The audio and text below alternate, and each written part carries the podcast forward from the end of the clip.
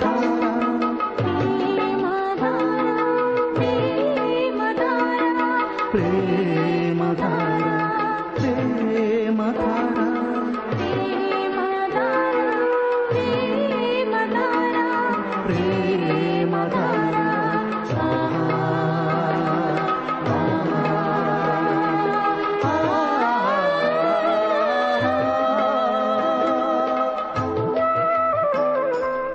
ప్రేమధార.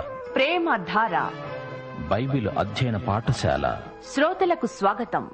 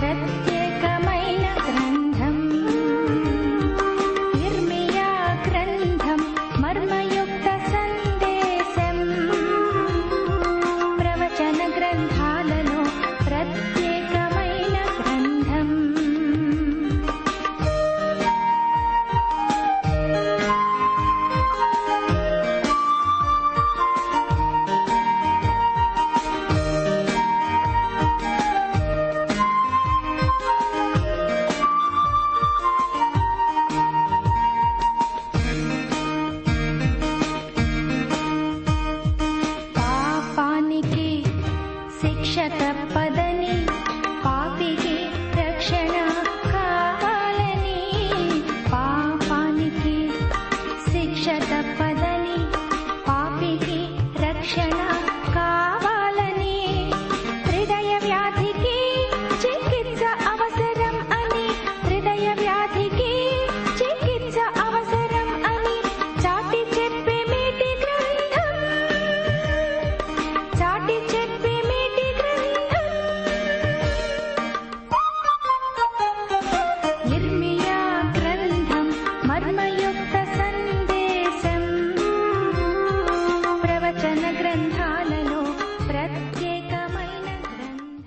శ్రోతలు బాగున్నారా? దేవుని కృపలో వర్ధిల్లుతున్నారా? ఇంట్లో పిల్లలు వృద్ధులు అంతా క్షేమమే కదా? చూడండి జీవితంలో తృప్తి అనేది మానసికంగా మనకు ఆనందాన్ని కలిగిస్తుంది. హెబ్రి పత్రిక పదమూడో అధ్యాయం ఐదో వచనంతో నేటి పాఠానికి మిమ్మలను ప్రేమపూర్వకంగా ఆహ్వానిస్తున్నాము. ధనాపేక్ష లేని వారై మీకు కలిగిన వాటితో తృప్తి పొంది ఉండండి. నిన్ను ఏమాత్రమును విడువను నిన్ను ఎన్నడును ఎడబాయను అని ఆయనే చెప్పాడు గదా.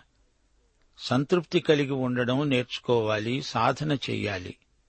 సాధనలో తప్పిపోతే శోధన నిన్ను లొంగదీస్తుంది జాగ్రత్త. సరే రండి. శ్రోతలు రేడియోకు దగ్గరగా వచ్చి కూర్చోండి. ప్రార్థన చేసుకుందాము. కృపాసత్య సంపూర్ణుడా మా పరమతండ్రి నీకు మా హృదయపూర్వకమైన కృతజ్ఞతలు. నిన్ను స్తుతిస్తున్నాము నిన్ను మహిమపరుస్తున్నాము. నీకే మహిమా ప్రభావములు యుగయుగాలకు చెల్లునుగాక రాజా. మా శ్రోతలందరినీ వ్యక్తిగతముగాను కుటుంబాలుగాను దీవించండి. వారిని ప్రత్యేకంగా సందర్శించండి స్పృశించండి పరామర్శించండి. వారి అక్కరలు పలు విధాలైనవి అన్నిటినీ తీర్చగల గొప్ప దేవుడవు నీవే. నీయందే బుద్ధిజ్ఞానముల సర్వసంపదలు గుప్తమై ఉన్నవి ప్రభు.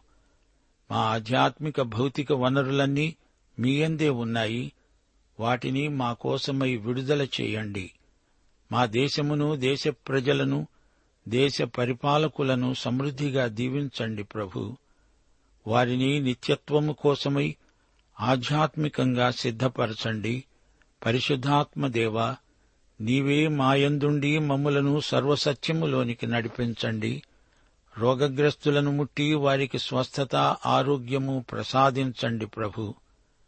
నేటి వాక్యాశీర్వాదములు సంఘాశీర్వాదములు సహవాసాశీర్వాదములు సమృద్ధిగా దయచేయమని నీ వాక్యమునకే జయము దిగ్విజయము కలిగించుకొనుమని మా ప్రభు అయిన యేసుక్రీస్తు వారి మహానామమున ప్రార్థన చేస్తున్నాము తండ్రి. ఆమెన్. ప్రియ శ్రోతలు నేటి వాక్యపాఠం ఇర్మియా గ్రంథం ఏడో అధ్యాయంతో ప్రారంభమవుతోంది. సావధానంగా వినండి. దేవుని ఆలయ ద్వారము దగ్గర కొన్ని హెచ్చరిక మాటలు ప్రవచన రీతిగా దేవుడు తన ప్రవక్త ద్వారా మాట్లాడుతున్నాడు. రెండు నుండి ఆరో అధ్యాయంలోని ప్రవచనాలన్నీ ఇర్మియా తన సేవా జీవితంలోని మొదటి ఐదు సంవత్సరాల కాలంలో పలికినవే. ఇరవై సంవత్సరాల యువదశలో ఇర్మియా తన ప్రవక్త సేవను ఆరంభించాడు. ప్రజలపైకి రాబోయే తీర్పును ధైర్యంగా ప్రకటించాడు ప్రవచించాడు. యువకుడైన యోషియా దేవాలయం శుభ్రం చేయాలనే శాసనం జారీ చేశాడు. అప్పుడు దేవాలయంలో దేవుని గ్రంథం దొరికింది. ఏడో అధ్యాయం నుండి పదో అధ్యాయం వరకు ఇర్మియా ప్రవచనాలు ఈ నేపథ్యంలోనే చెప్పబడినవి. యోషియా రాజు యువకుడు దేవుని ఎడల భయభక్తులు గలవాడు. ప్రజల నైతిక ప్రమాణాలు దిగజారిపోతూ ఉంటే చూచి ఎంతో బాధపడ్డాడు. రాజు ప్రవక్త ఇద్దరూ యువకులే. ఇంచుమించు సమాన వయస్సు గలవారు. ఇద్దరూ సన్నిహిత స్నేహితులు. ఏక భావము ఏక మనస్సు గలవారు ఇర్మియా తండ్రి హిల్కియా అతడు యాజకుడు. దేవాలయ శుద్ధి కార్యక్రమంలో దేవుని గ్రంథం హిల్కియాకు దొరికింది. అతడు ఉద్రేకభరితుడయ్యాడు. ఇర్మియా దేవాలయ ద్వారము దగ్గరే నిలిచి ప్రవచించాడు. ఏడో అధ్యాయం మొదటి వచనం. యహోవా వద్ద నుండి ఇర్మియాకు ప్రత్యక్షమైన వాక్కు నీవు యహోవా మందిర ద్వారమున నిలువబడి ఈ మాట అక్కడే ప్రకటించు. యహోవాకు నమస్కారము చేయటానికి ఈ ద్వారములలో బడి ప్రవేశించే యూదావారలారా యహోవా మాట వినండి. శ్రోతలు వింటున్నారా? గ్రంథము దొరికింది. ప్రజలు తండోపతండాలుగా దేవుని మందిరానికి రావటం మొదలుపెట్టారు. ఆలయానికి వస్తున్నారా? మంచిదే. కాని కొంచెం ఆత్మ పరీక్ష చేసుకోండి అంటున్నాడు ఎర్మియా దేవుడు చెప్పిన మాట యహోవా వాక్కు వినండి. నేను ఈ స్థలమున మిమ్ములను నివసింపచేయునట్లు మీ మార్గములను మీ క్రియలను దిద్దుకొనండి. ఊరిక దేవాలయంలో హాజరైనందువల్ల ప్రయోజనమేమిటి? మీ మార్గములు మీ క్రియలు మారాలి. మీకు ఆధ్యాత్మిక దిద్దుబాటు అవసరం. ఉపరితలాన్ని మెరుగుపెట్టే లాభం లేదు అంతఃశుద్ధి కావాలి. ఆంతరంగిక శుచి మీకు కలగాలి.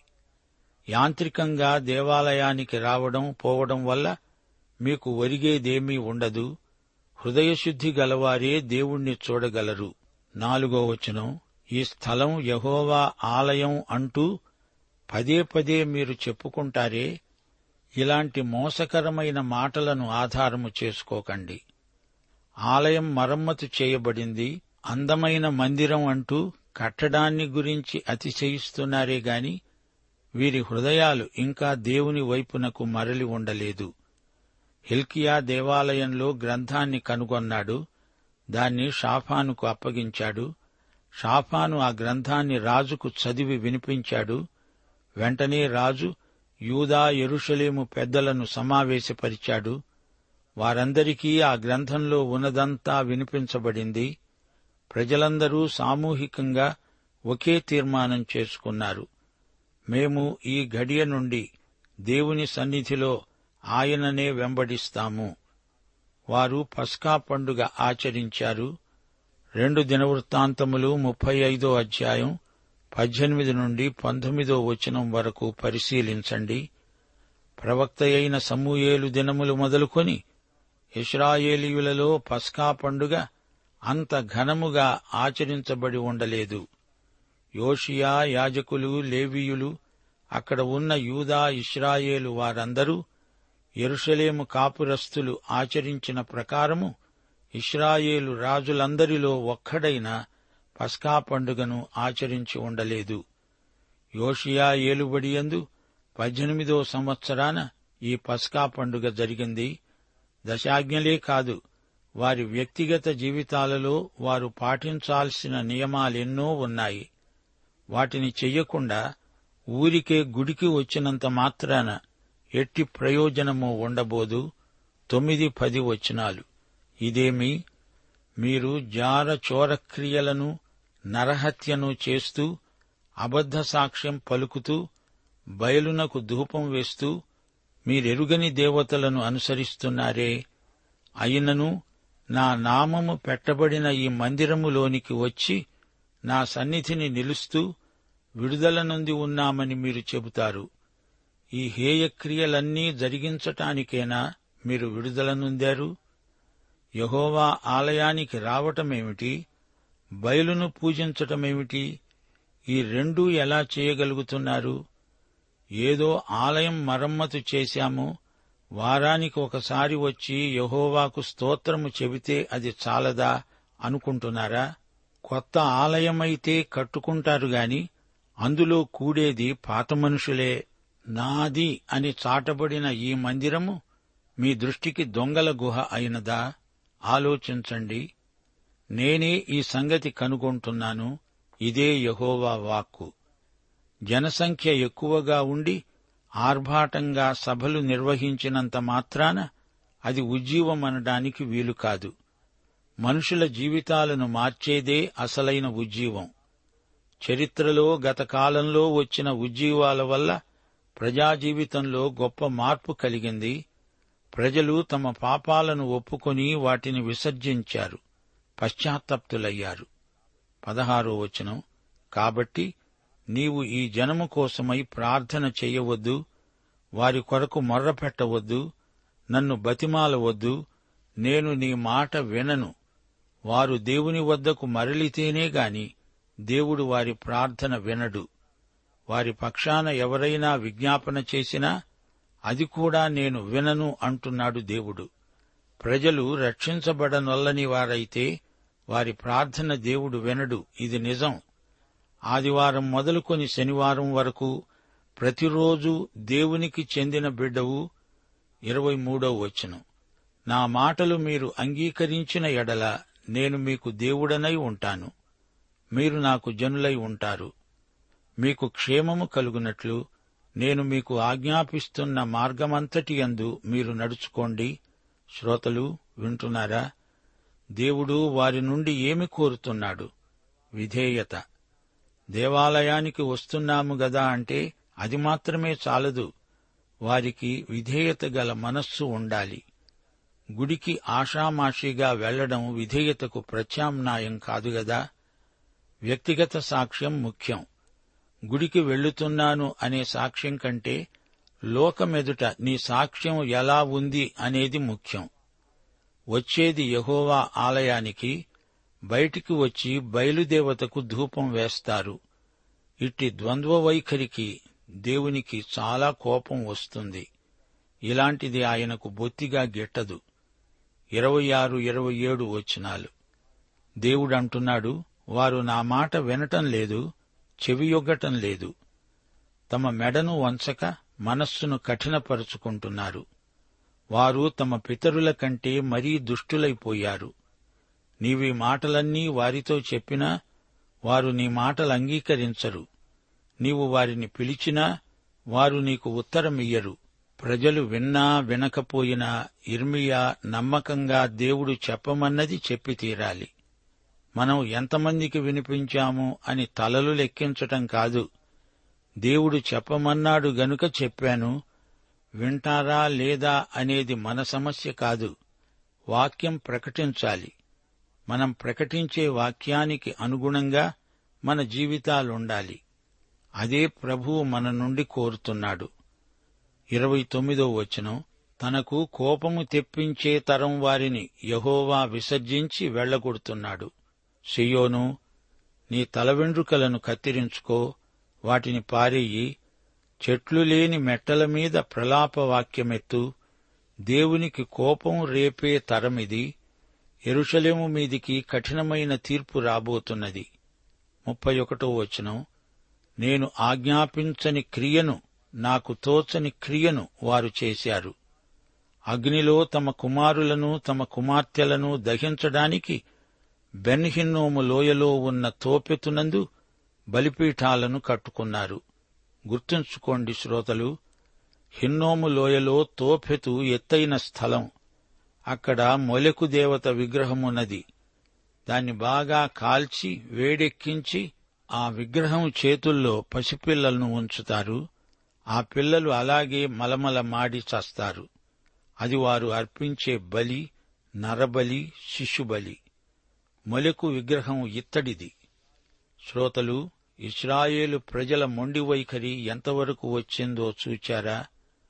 ఎనిమిదో అధ్యాయంలో ఇర్మియా సందేశం కొనసాగుతోంది. అతడు యహోవా మందిర ద్వారం దగ్గరే నిలిచి ఈ ప్రవచనాలు పలుకుతున్నాడు. ఇర్మియా ఎనిమిదో అధ్యాయం తొమ్మిదో వచనం. జ్ఞానులు అవమానము నొందిన వారయ్యారు. వారు విస్మయమొంది చిక్కులో పడ్డారు. అందులో ఇరుక్కున్నారు. వారు యహోవా వాక్యమును నిరాకరించిన వారు వారికి ఏపాటి జ్ఞానము కలదు? దేవుని వాక్యాన్ని తిరస్కరిస్తున్నారు నిరాకరిస్తున్నారు ధిక్కరిస్తున్నారు.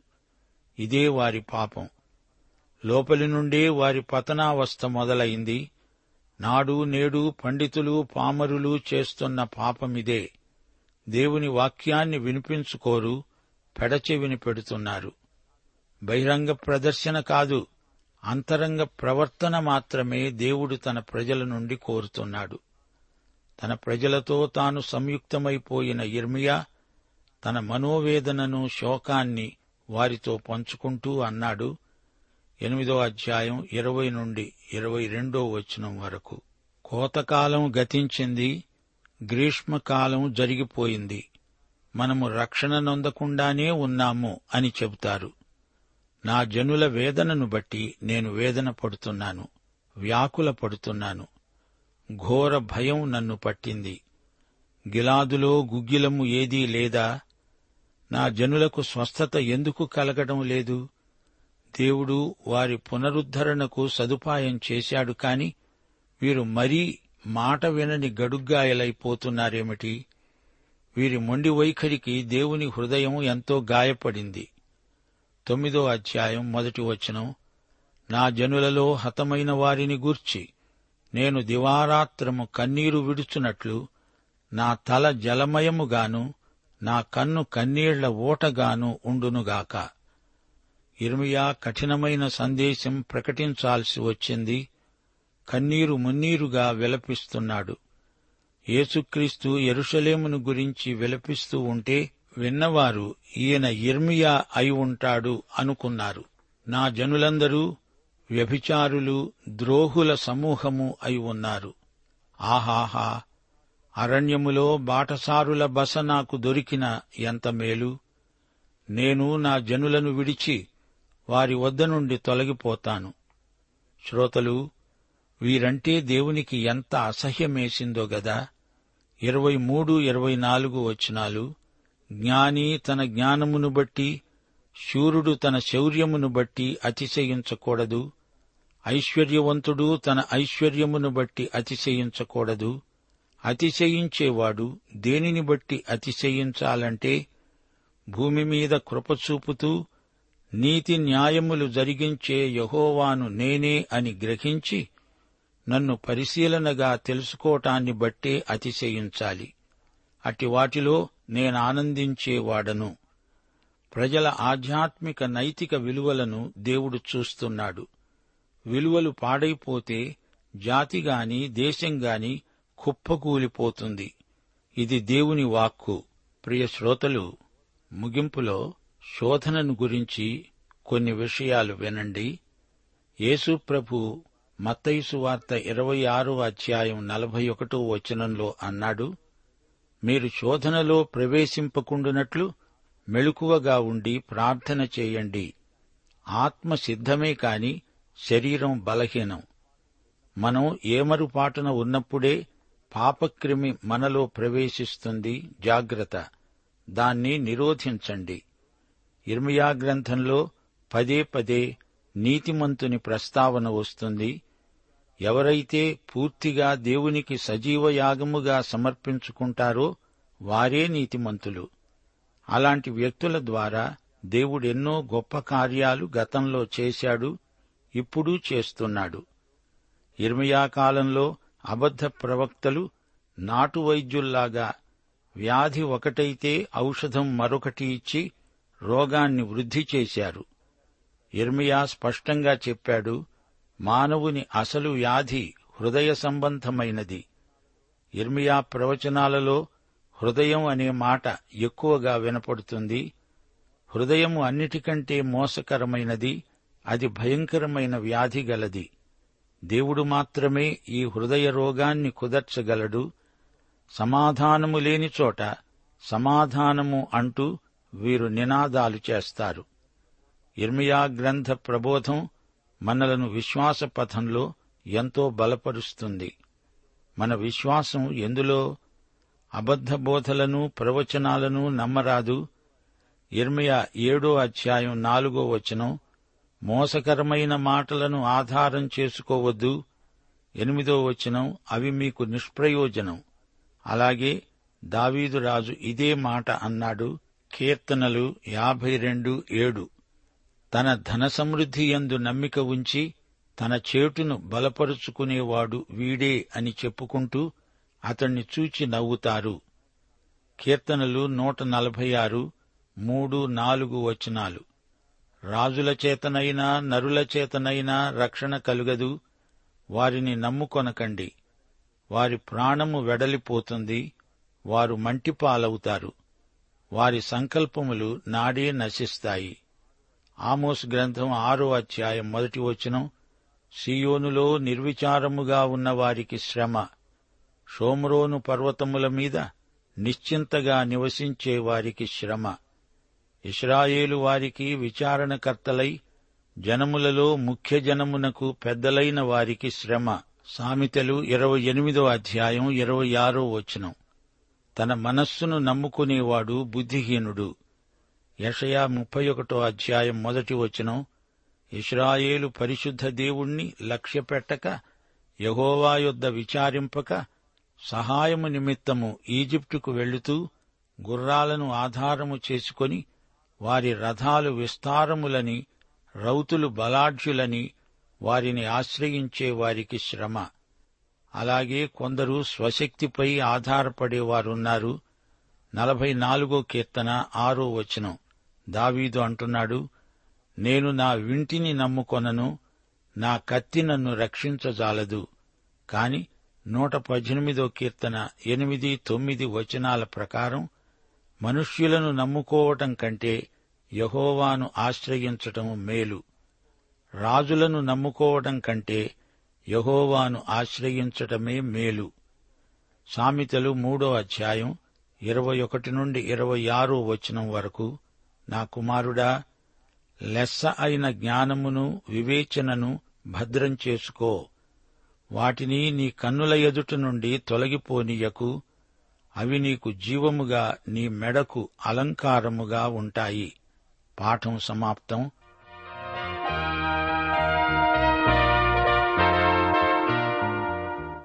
ఇప్పుడు యశాయ గ్రంథ ధ్యానాల్లోని ప్రశ్నావళి రెండవ భాగం. అంటే యశాయ గ్రంథం నలభై నుండి అరవై ఆరు అధ్యాయాల్లోని ప్రశ్నలు చెప్తున్నాను. మరియు రాసుకోవడానికి సిద్ధంగా ఉన్నారా? లేనట్లయితే ఇప్పుడైనా వెళ్ళి పెన్ను పేపరు త్వరగా తెచ్చుకోండి మరి.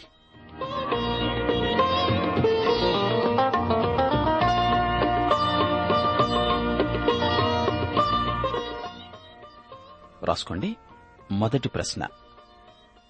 యహోవా కొరకు ఎదురు చూసేవారు ఏ విధంగా ప్రయాణం చేస్తారు?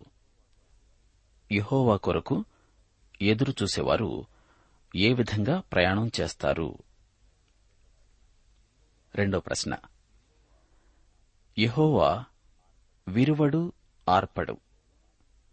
యహోవా విరువడు ఆర్పడు. దేన్ని విరువడు? దేనిని ఆర్పడు? దేనిని విరువడు? దేనిని ఆర్పడు? మూడో ప్రశ్న. నదులలో బడి వెళ్ళేటప్పుడు అగ్ని మధ్య నడిచేటప్పుడు ఏం జరుగుతుంది?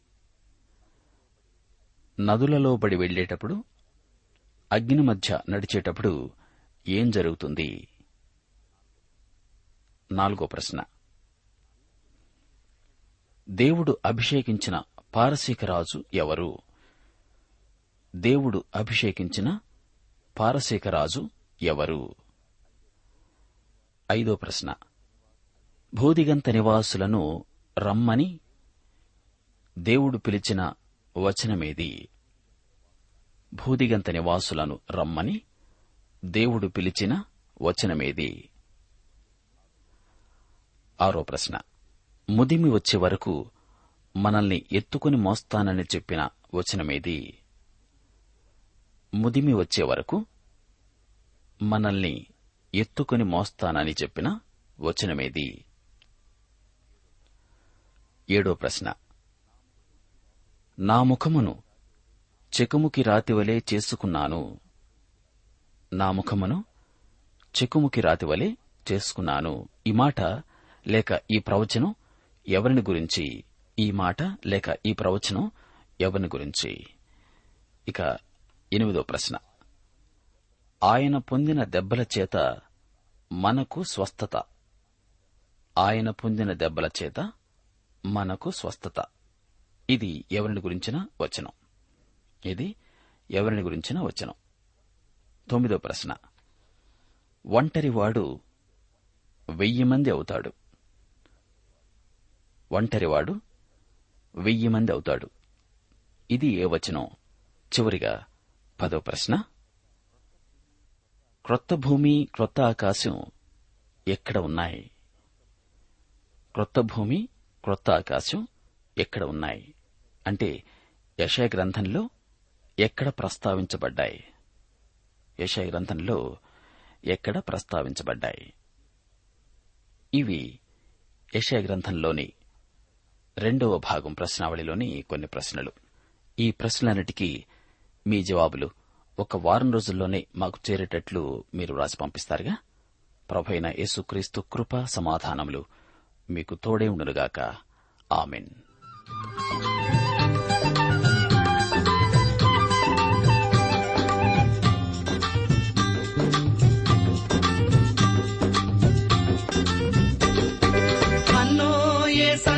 ఎప్పుడో వస్తాడన్నా తానన్న రాజ్యం రేపో మా పోతేస్తాడన్నా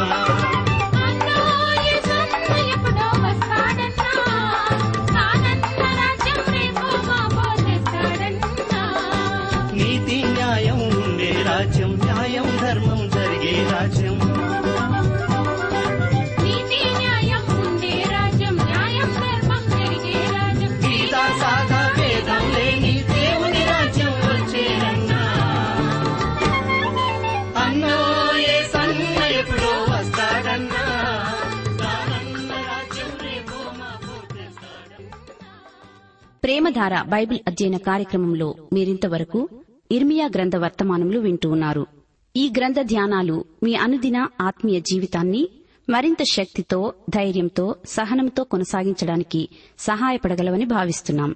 ప్రస్తుతం మీరు వింటున్న ఇర్మియా గ్రంథ ధ్యానాలపై గొప్ప హెచ్చరికలు అనే పుస్తకాన్ని సిద్దం చేస్తున్నాం.